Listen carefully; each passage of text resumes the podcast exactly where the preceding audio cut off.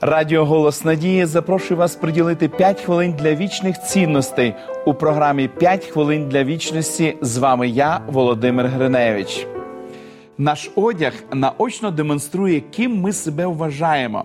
Якщо ми носимо останні моделі з каталогу, ми заявляємо, що вважаємо себе сучасними, ерудованими, артистичними і далеко не бідними. Якщо одягнемо ми на себе поношений одяг, прості черевики, то створюємо образ недбайливості, невимушеної зневаги до зарозумілих очікувань суспільства і виявляємо схильність до особистого комфорту. Роботодавці навчилися оцінювати своїх потенційних співпрацівників за їхнім одягом, вибираючи підлеглих, керівники, крім інших характеристик, зазначають, як вони одягнені. Не дивно, що книга Одяг для успіху продається мільйонними тиражами молодий чоловік королівського походження, якому на роду написано сидіти на троні, буде триматися з гідністю, упевненістю в собі і самовладанням, очевидним для оточуючих. Це також великою мірою буде відображатися в обраному ним одязі. Люди виражають в одязі те, що знають про себе. Апостол Павло в посланні до Колесян написав.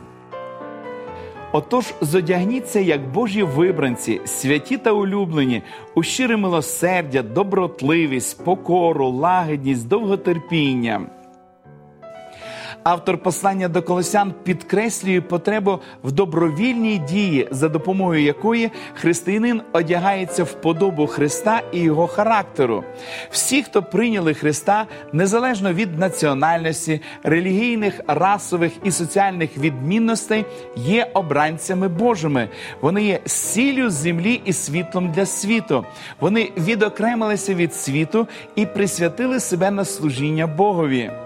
Якщо ми визнаємо себе тими, ким ми є насправді, тобто вибранцями, улюбленими дітьми царя Всесвіту, значить бажатимемо одягатися відповідно.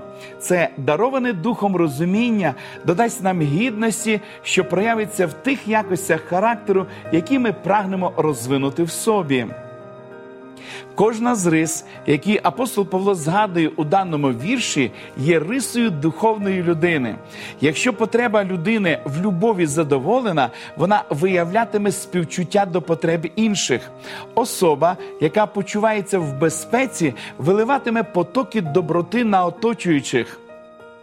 Покорою буде відзначене життя того, хто знає, що вже належить Богові, споглядаючи нашого небесного Отця і бачачи, наскільки могутньо він являє себе в нашому житті через свою лагідність, ми будемо лагідними і ніжними з іншими людьми. А хто збагнув Боже терпіння, той буде охоче надавати іншим час і місце для зростання. Зодягнутися в ці риси характеру для християнина означає більше, ніж заявити про самостійне обрання своїх уподобань.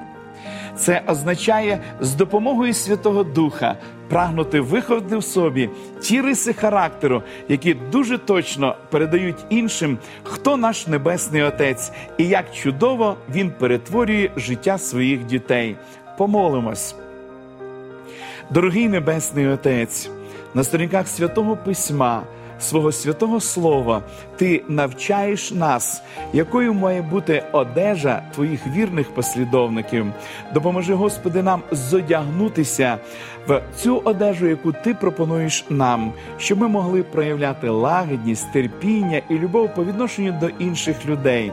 Господи, прослався в нашому житті, благослови наших телеглядачів, благослови, Господи, наші сім'ї, благослови наших дітей. Нехай у наших стосунках буде прославлене і звеличене Твоє ім'я. Молимось в ім'я Ісуса Христа. Амінь.